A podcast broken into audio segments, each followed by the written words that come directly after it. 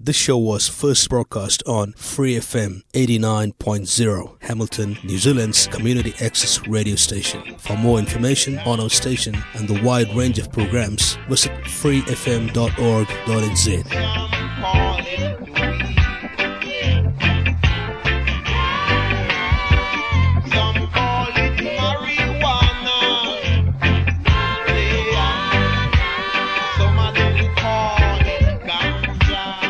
So you, Good morning, Mr. Bunting. Good morning, mate. Good morning. Now we, we, we had a bit of a, a bit of a tease of this last week. We were talking about the pokie machines, and I made a bit of a punt. Now, before we go any further, gotta gotta specify that these these are just our own views, right?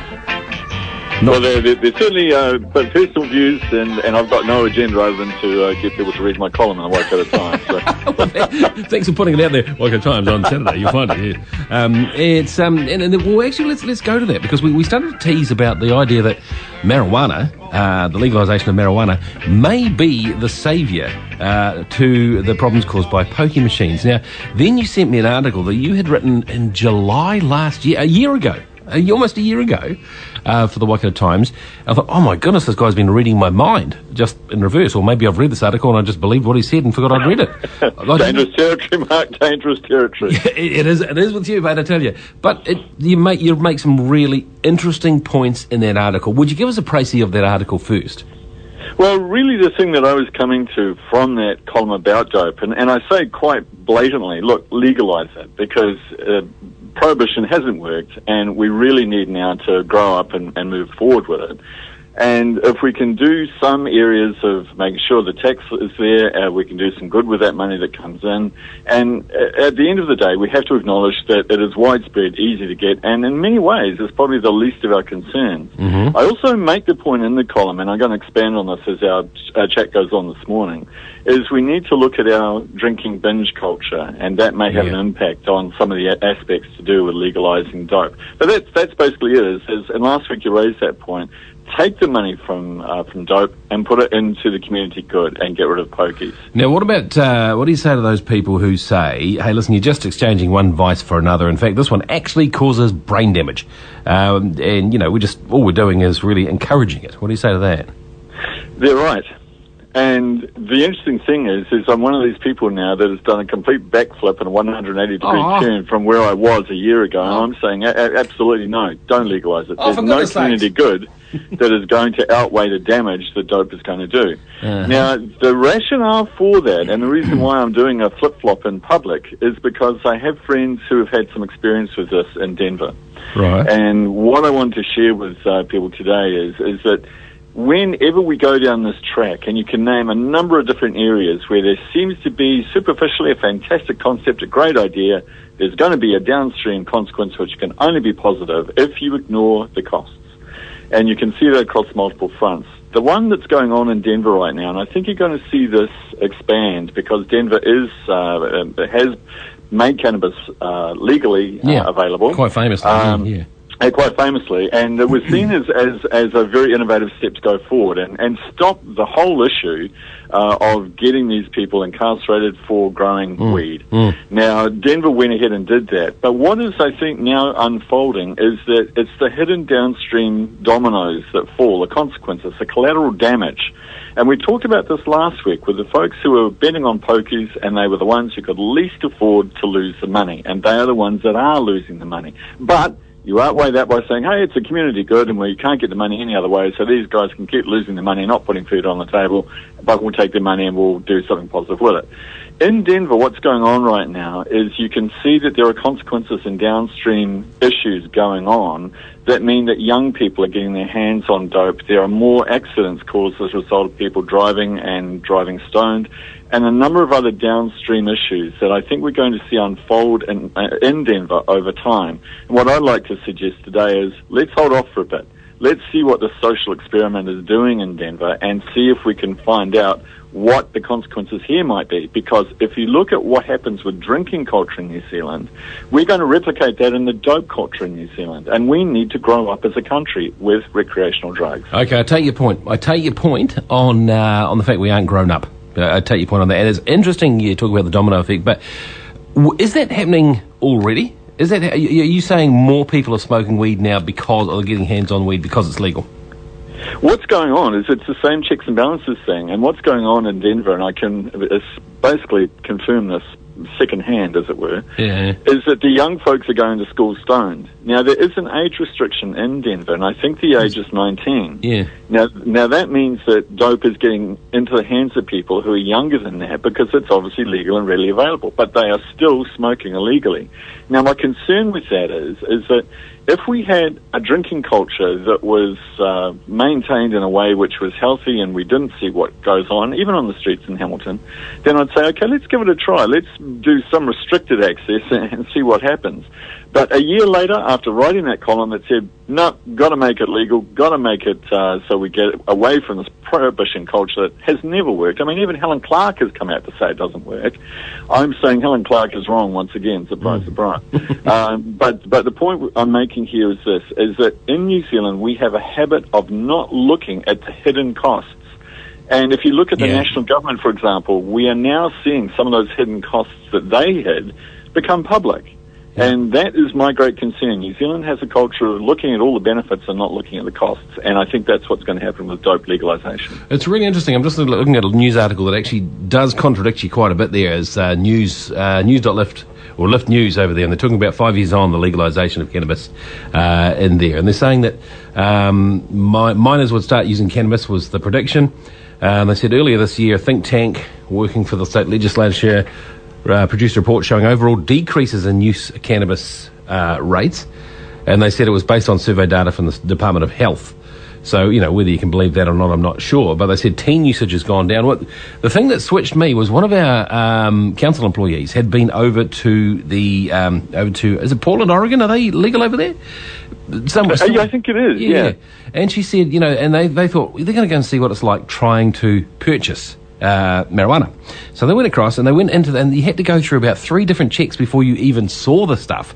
Um, and they said that opioid use as well had dropped quite uh, significantly, uh, and all, all the crimes associated had had dropped, and the the you know the um, the state was making enormous money out of taxes, and um, prison populations were going down as a result. So there's a, there's a lot of compelling arguments for it as well. You know, it's really interesting, Max, because I was against the legalization of marijuana a year ago.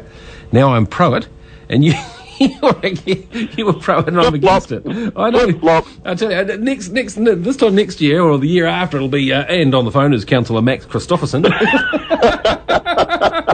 Yes, they're suggesting Like- let's have the rugby sevens and let's pay for it. Yeah, why not? A great, great, great invention, great invention.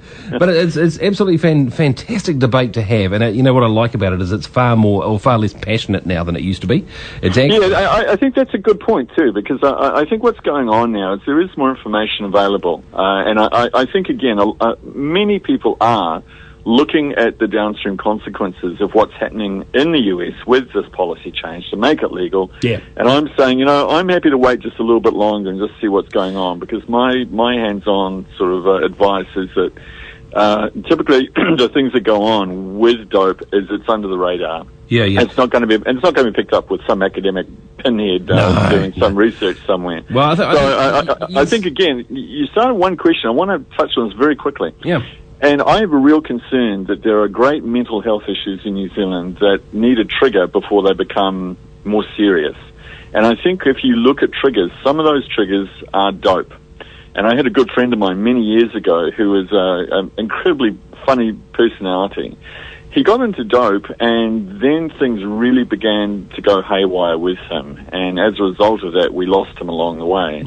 So, you know, my concern is is that there are hidden consequences, downstream effects, and, and we need to be very sure that in a very immature country where our recreational drug use, alcohol use, and other use Is uh, is yeah. concerned, that we're not going to be able to control it, and we're going to make a rod for our own back. Two points on that. One, we're a small country, so actually, you know what? You're right. We can't. Well, first of all, everything happens slowly here, so it's it's not going to happen fast if it does happen. Second, so we can watch, especially California. You know, because they have, you know, now gone legal, and that's a big place, California. It'll be really interesting to see what happens uh, with their population as well. um, which is akin to ours in a certain certain way. Secondly, um, because we're a small country, we can put those checks and balances in place, like i.e. the, the medical ones. So, you know, we, we need to make sure the health system is standing there waiting with its arms wide open for any sign of mental illness, which I think it may haul it out. And those, those friends of yours who have had, you know, uh, crises with uh, dope and, and, and the consequences will actually be able to do this in the open and will be able to get help um, a lot more easily. But finally, you make an interesting point about what it does to people's psyche. Now, even in the form of um, people's attitude, because I'm, I'm a big believer, and uh, forgive me while I sound a little bit like Tony Robbins here. Be the best you can be. You you you respond to pain. Okay, if you if you are um, in any sort of pain or crisis or anything, you're going to go one of two ways. You're either going to fall off the deep end, which is hopefully not the case, but most often you get to a point where you go, right, no more. I'm going to change my life. I'm going to fix it. I'm going to fix it.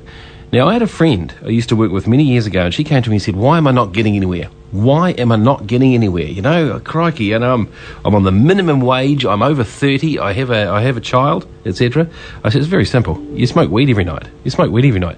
And it's not because of the medical thing, it's because it dulls the pain. And what it does is it takes that pain away that would motivate you normally. And so, mm. you, and, and that it does it turns us into slugs. There's no doubt about it. But you're right in that if we build an infrastructure around it, we can mitigate that sort of stuff. Surely we can.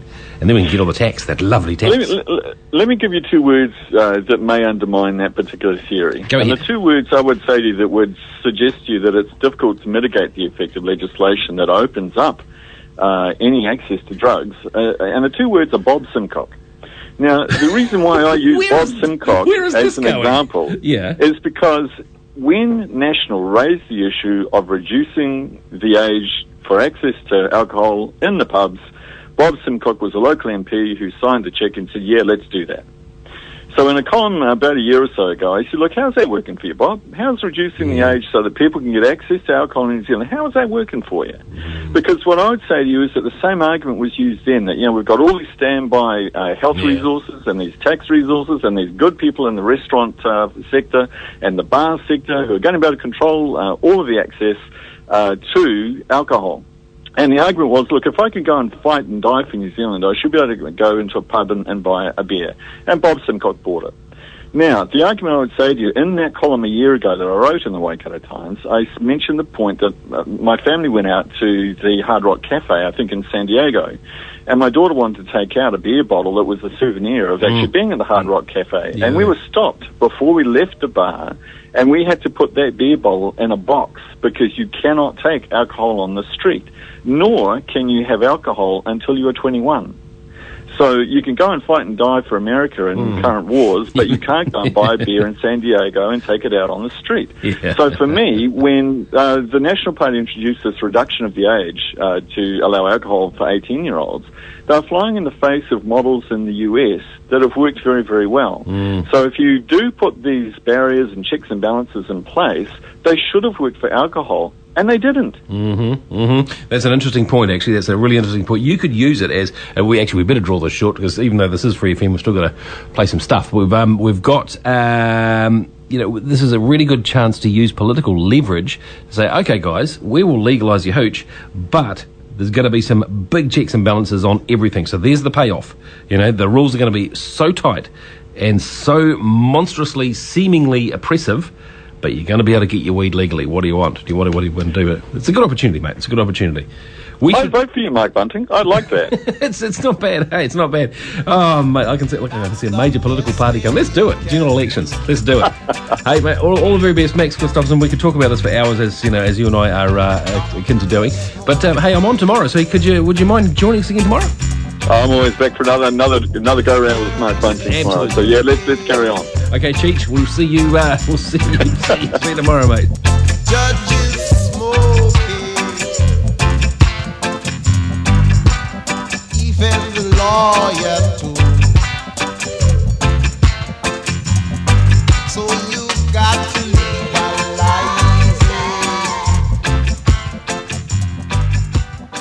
For more episodes of this Community Access Radio Show, please visit freefm.org.nz. Thanks to New Zealand On Air for making this podcast possible through funding the Access Internet Radio Project.